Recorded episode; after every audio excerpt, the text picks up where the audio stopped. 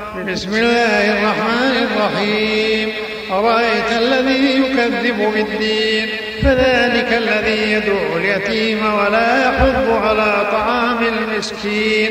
فويل للمصلين الذين هم عن صلاتهم ساهون.